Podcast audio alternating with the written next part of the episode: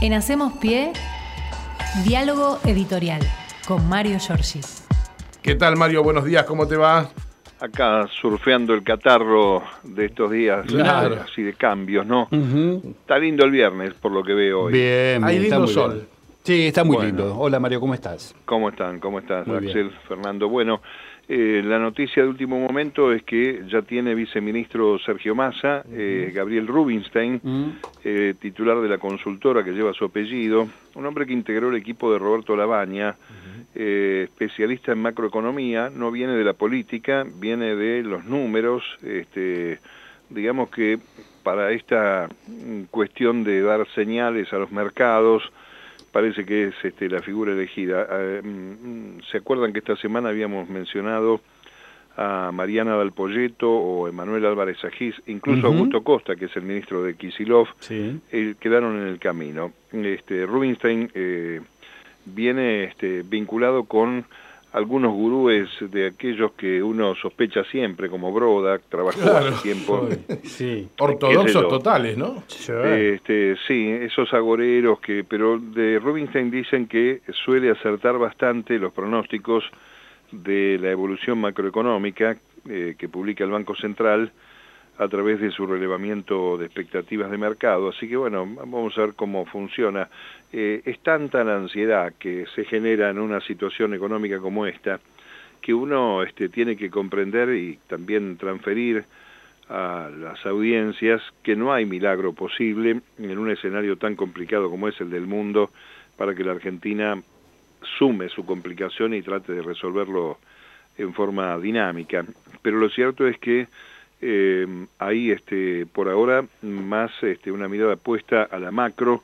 Eh, ya decíamos esta semana que Massa, como todos saben, no es economista, así que resulta muy importante que alguien que maneje la macroeconomía en un escenario de fondo monetario heredado y demás, eh, va a requerir efectivamente un especialista en esto. Vamos a ver justamente para qué lado sale ¿no? el, el tema de la gestión. Y eh, lo cierto es que eh, con este eh, trámite falta solamente que eh, se resuelva la situación de la Secretaría de Energía, que también veníamos anunciando en estos días, este, la posibilidad de que Darío Martínez se aleje, Mm. parece que esto ya está concreto, no tiene nombre todavía, parece la figura de Bernal, que es un economista cercano a Cristina Fernández, también podría ser el secretario de Energía, temas que eh, están, como dicen los colegas, este, son noticias en desarrollo, ¿no? Así que no podemos a- arriesgar mucho más. Lo que tiene mm, es que lo que tiene este nuevo equipo económico, más allá de que tiene mucha circulación en los medios, es todavía mm, eh, que afianzar, me parece, un discurso común eh, y mm, este, se mueven este, algunas primeras declaraciones con cierta ambigüedad. El nuevo secretario de Agricultura, Juan José Bahillo, este, le pidió a los dirigentes del campo, por un lado, que blanqueen su postura política, eh, mm, porque si se mezclan, dijo, las cuestiones partidarias, la discusión eh, se enturbia un poco. A mí me parece bien esto, que defina la mesa de enlace eh, cuál es la pertenencia política. Pero al mismo tiempo, eh, Bahillo, eh, Bahillo dice que es lógico que el productor retenga algo de cereal en un mercado que está inestable y con expectativa de modificaciones. Eh, uno esperaba o espera, esto lo digo en primerísima persona, que se ponga un poquito más firme el gobierno nacional con el tema de la especulación este, y este discurso está bien aclarar políticamente, más o menos uno sospecha dónde están, pero no sé si está bien este, que señale el secretario de Agricultura que es lógico que el productor retenga algo de cereal. Eh, hay que decir que más ayer encabezó la primera reunión eh, completa, eh, después de haber puesto en marcha el equipo, y mm, marcó este, los, eh, las prioridades, dólar e inflación, este, son los frentes que parecen más preocupantes, coincido, esa brecha insólita por la cual todo el mundo, hasta el verdulero de la cuadra, te dice que aumentó el tomate porque el dólar Claro. se va para arriba, Claro. pero nunca te va a decir que baja el tomate porque el dólar bajó, ¿no? Exacto. Claro, lógico. En fin, eh, es un tema realmente cultural. A mí me parece que por ahora es este, ambiguo, también es ambiguo y no queda muy claro cómo va a ser el tema de los subsidios, porque este, después de que nos inscribimos todos por el tema de los subsidios, ayer hubo un corte, lo dijo Massa en la conferencia de prensa, y ayer hubo un corte que también este, sostuvo después de la reunión entre el presidente y Massa la vocera, la portavoz Cerruti, que dijo que el 80% de los ciudadanos eh, que se inscribieron en el tema del subsidio no van a recibir aumentos. Y entonces me puse a revisar este, casi, yo diría, eh, yo este, amateurmente, este, casi como un este, investigador este, eh, amateur, qué eh, consumo tienen vecinos o yo mismo por este tema de los 400 kilowatts. Sí. Sí. Resulta que eh, se supone que según la frase de, de Cerruti, aquellos que consumen menos de 400 o hasta 400 kilowatt hora por mes no van a recibir aumento en la tarifa. Sí. El tema es que si te pasás por un poquito porque pusiste una estufa más o una jarra, una pava eléctrica o lo que fuera, Ajá. No es difícil superar la cifra de 400. Yo no sé si están todos este, por debajo de esa línea. Ayer hablamos con un especialista, nos decía que lo más este, caro, eh, o que más consume, mejor dicho, obviamente la heladera, Claro. cosa que no podés Sí. desenchufarla para ahorrar. Obviamente. Este, recomiendan siempre no, no abrirla cada rato. Perdón.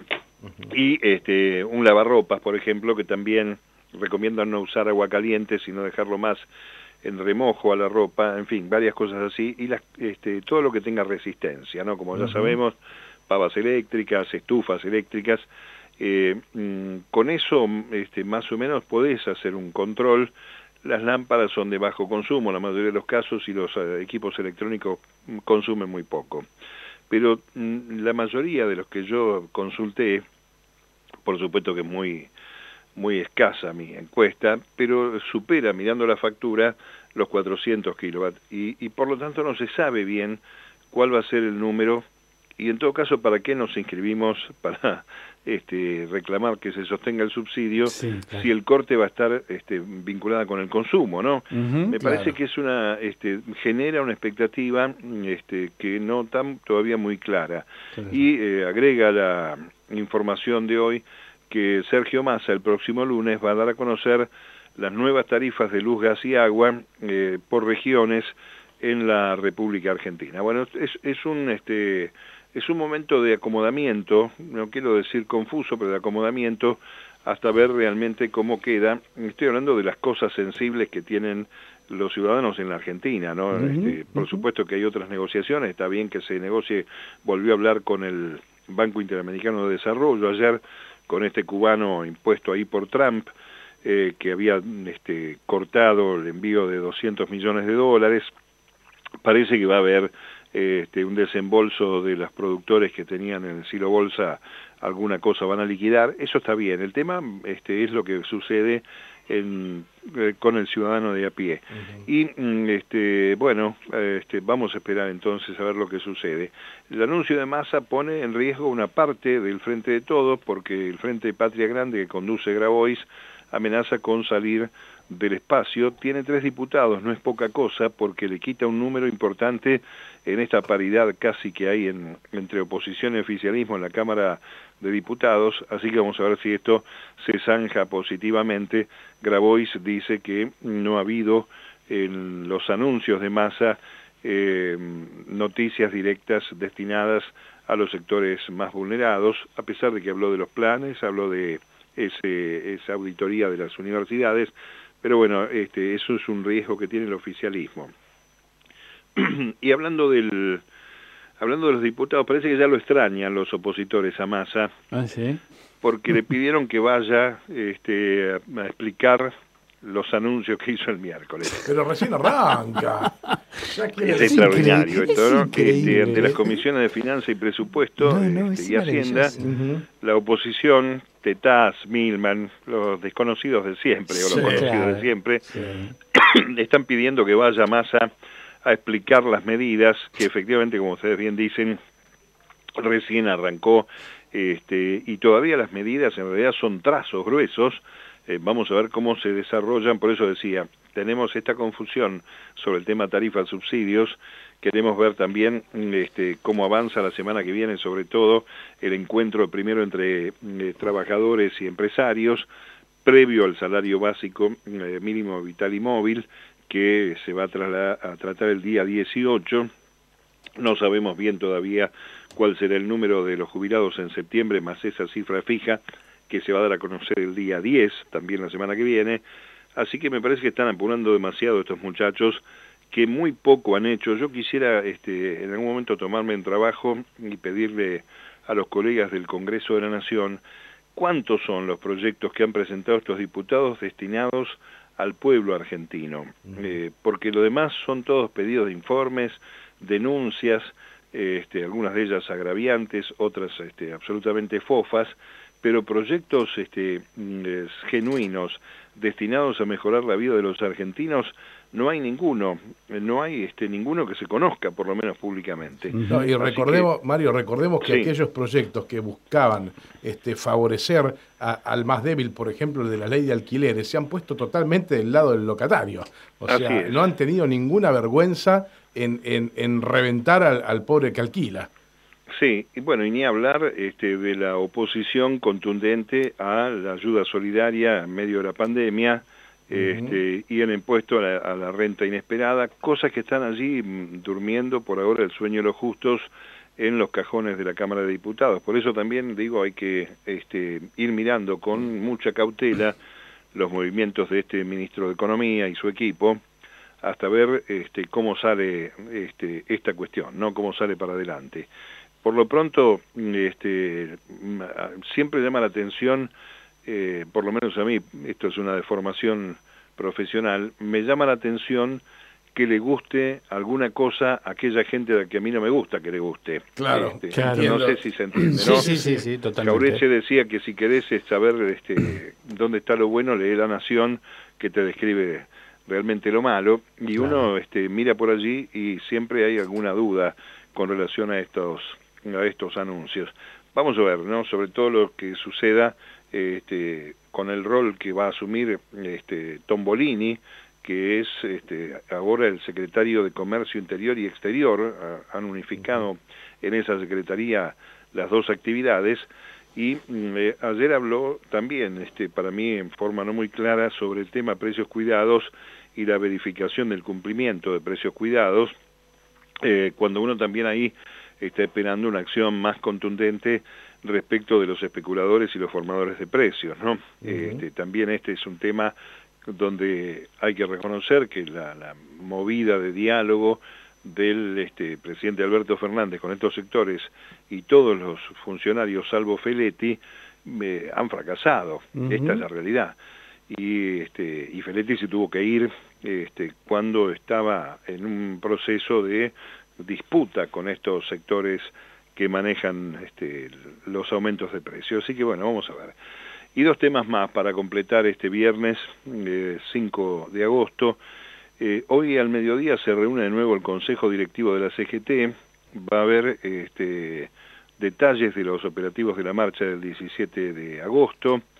Hay que decir que este, también van a debatir los CGTistas justamente esta cita que hacía de la convocatoria empresarios y gremios eh, para fijar un acuerdo de mejora salarial en el sector privado, que es uno de los anuncios que hizo Massa, y este, además hay un debate interno en la CGT entre lo que también marcamos estos días, los bonos o sumas fijas y este, los ajustes por paritarias, ¿no? Ahí hay una, una grieta abierta, por decirlo de alguna manera. y este eh, Moyano, Pablo Moyano, este, de un lado de la grieta, dijo que está bien que se decida el pago por fuera de paritarias, pero mm, los otros dos integrantes del triunvirato de la CGT, Daer y Acuña, eh, están en contra de esto, quieren ir por el tema paritario. Lo que sí es unánime, hablando de los sectores sindicales, el respaldo del Frente Sindical y la corriente federal a la marcha de la CGT para lo cual hay que sumar también ahí a la CTA, y el 17 de agosto va a haber marcha, compañeros, es miércoles, seguramente un espacio mm, para recuperar las calles, que no le viene mal al campo popular, que bastante este, tiene el músculo bastante dormido en este aspecto por la pandemia, por la escasa convocatoria o ninguna convocatoria del presidente Fernández, así que vamos a ver si ahora eh, se pone en marcha este, este camino eh, que las instancias populares lo han demostrado Chile, Colombia, este, aquí donde está el movimiento obrero, donde existe el peronismo, hay un par de años largos de eh, relajamiento, diríamos, de la presencia en las calles de los movimientos populares. Último tema del día, eh, que es una muy buena noticia, más allá de que tiene que ver con el pasado. El ministro de Defensa, Tayana, dispuso darle de baja de la Armada Argentina al Tigre Acosta, Adolfo Donda, a Ricardo Cavallo, Alberto González, Jorge Radiche y Antonio Pernías. Son los que fueron condenados a prisión perpetua en los tribunales argentinos por los delitos de lesa humanidad, secuestros, torturas, asesinatos, desapariciones. Parece que es un buen dato este, ¿no? Eh, porque seguir este, eh, ostentando un rango militar, eh, manchando incluso la historia militar histórica de aquellos que son los fundadores de la patria, me parece que es una buena medida. No, son seis de los más terribles integrantes del grupo de tareas de la ESMA, ya no tienen estado militar, y este, obviamente eh, dispuso darles la baja de la Armada Argentina por esas condenas. Los organismos de derechos humanos destacaron esta medida y pidieron que se extienda a otros represores que tienen condena firme. No se los puede seguir incluso por la ofensa misma para los que hoy están en, en las Fuerzas Armadas Argentinas, tener compañeros o camaradas de armas vinculados con delitos de lesa humanidad resulta también una ofensa a las generaciones nuevas que han decidido la vocación eh, por los uniformes, así que me parece que es una buena medida como para este, destacar. Eh, vale la pena tener presente esto porque, como siempre decimos, hay que saber mucho de nuestro pasado para saber hacia dónde va este país y todavía hay gente que reivindica no la tortura, los secuestros, la sustracción de bebés, así que vale la pena seguir este, predicando con estos ejemplos. Bueno, es todo lo que tengo para contarles este viernes. Bueno, Mario, este, nos reencontramos el día lunes entonces. Así es, ¿eh? fin de semana de por medio, buen fin de semana, ¿eh? Sí, con una nebulización en, el medio del camino. Eso, que, que, te ¿eh? mejores en este ser feo del catarro. Exacto. Bueno, un abrazo, buen fin de semana para todos y efectivamente mañana estamos estrenando Matria por la folclórica, bien para madrugadores un gran este programa, más allá de que sea una coproducción de la radio de la universidad, y es bueno saber que desde la radio de la universidad una producción nuestra se suma al espectro radial de la República Argentina y por supuesto va a salir al aire los días jueves con nosotros, pero siempre son buenas noticias. Un abrazo. Hasta luego. En Hacemos Pie, diálogo editorial con Mario Giorgi.